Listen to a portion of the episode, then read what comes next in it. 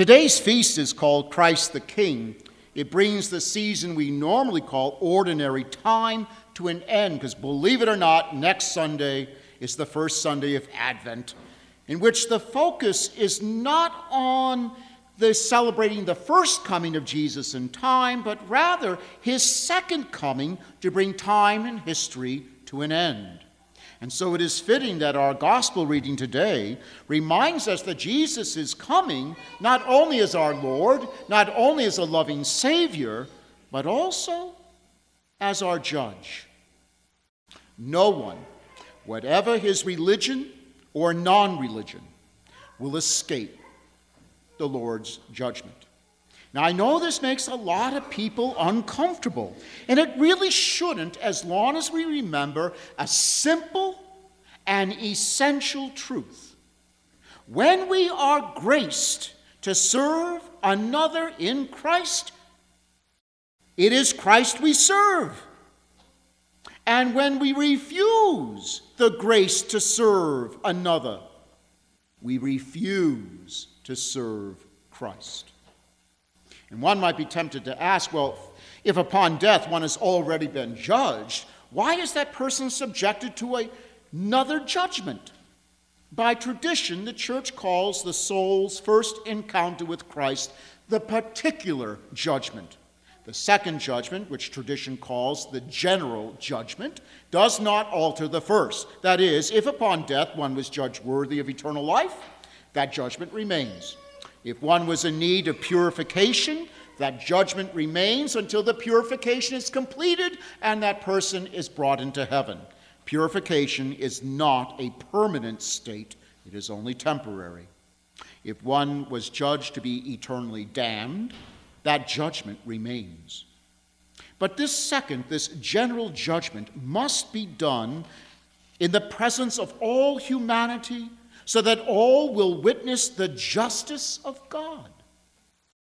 Christians, I think, are frequently guilty of focusing so much on God's mercy. They forget that with God, there is no such thing as mercy without justice.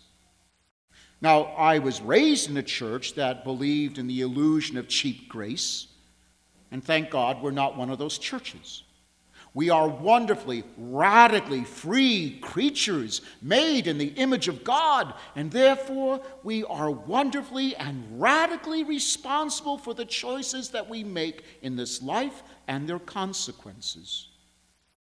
From the Lord's perspective, it is imperative that all, those who died before his second coming and those who are going to be alive at his second coming, and may it happen to this evening, see justice and mercy working together as the eternal destiny of every human being is publicly manifested.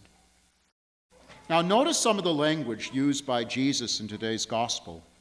Unlike gospel texts used for the last few weeks, Jesus no longer uses the phrase such as, the kingdom of heaven shall be like. Now he tells us what's going to happen. He says he is coming in his glory, meaning the glory he has eternally shared with the Father, a glory he gave a glimpse of to Peter, James, and John in the mystery of the Transfiguration. He tells us he will sit on his glorious throne. Uh, this is important. From the Hebrew mindset, being seated means there are no more choices. In other words, the time for prayer, the time for petition, the time for repentance has come to an end.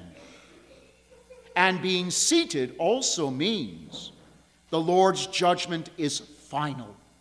There is no court of second appeal. And his judgments will be witnessed even by angels who have served man. Humanity shall be separated, says Jesus, into two groups those on his right and those on his left. Why just two? There are only two eternal destinies for the human person heaven or hell. There follows two remarkable dialogues. With both groups, the Lord speaks of being fed when hungry or not.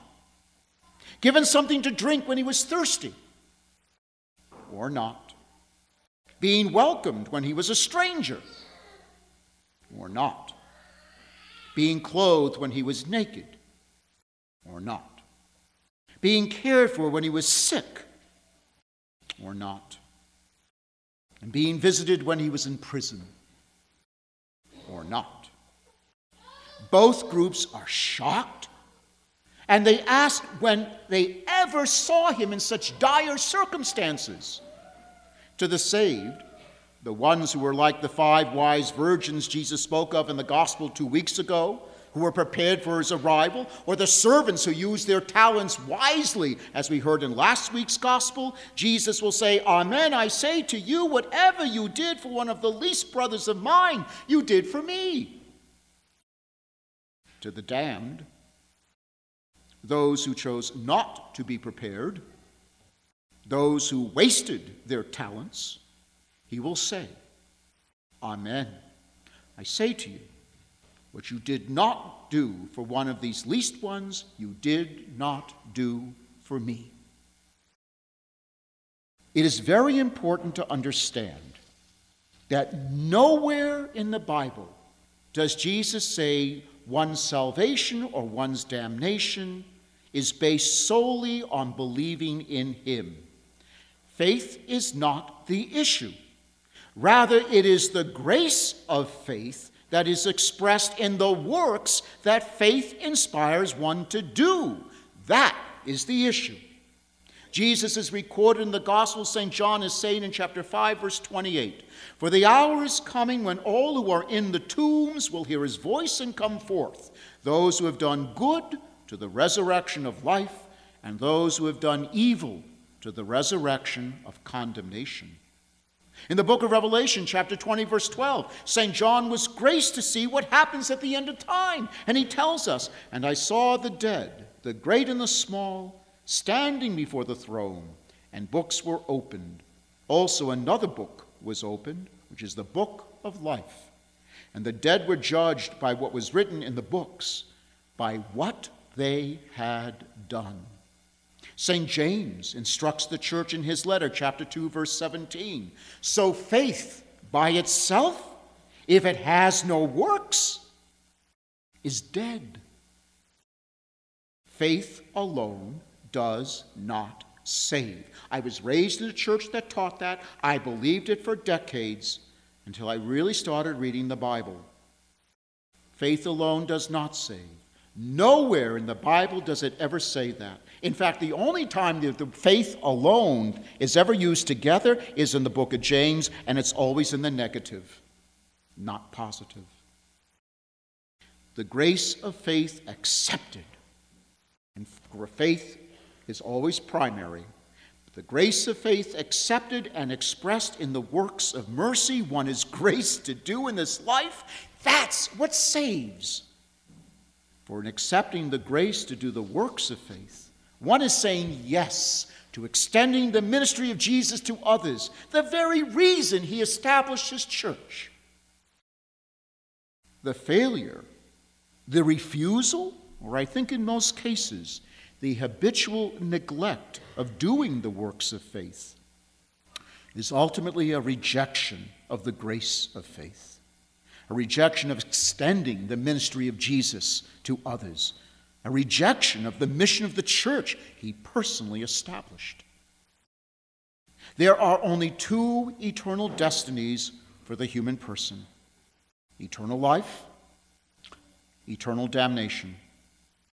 Our choices to serve Christ in others or not serve him in others will determine which destiny we chose for. And let us not make any mistake. Our salvation or our damnation lies in the palm of our own hand. It's our responsibility.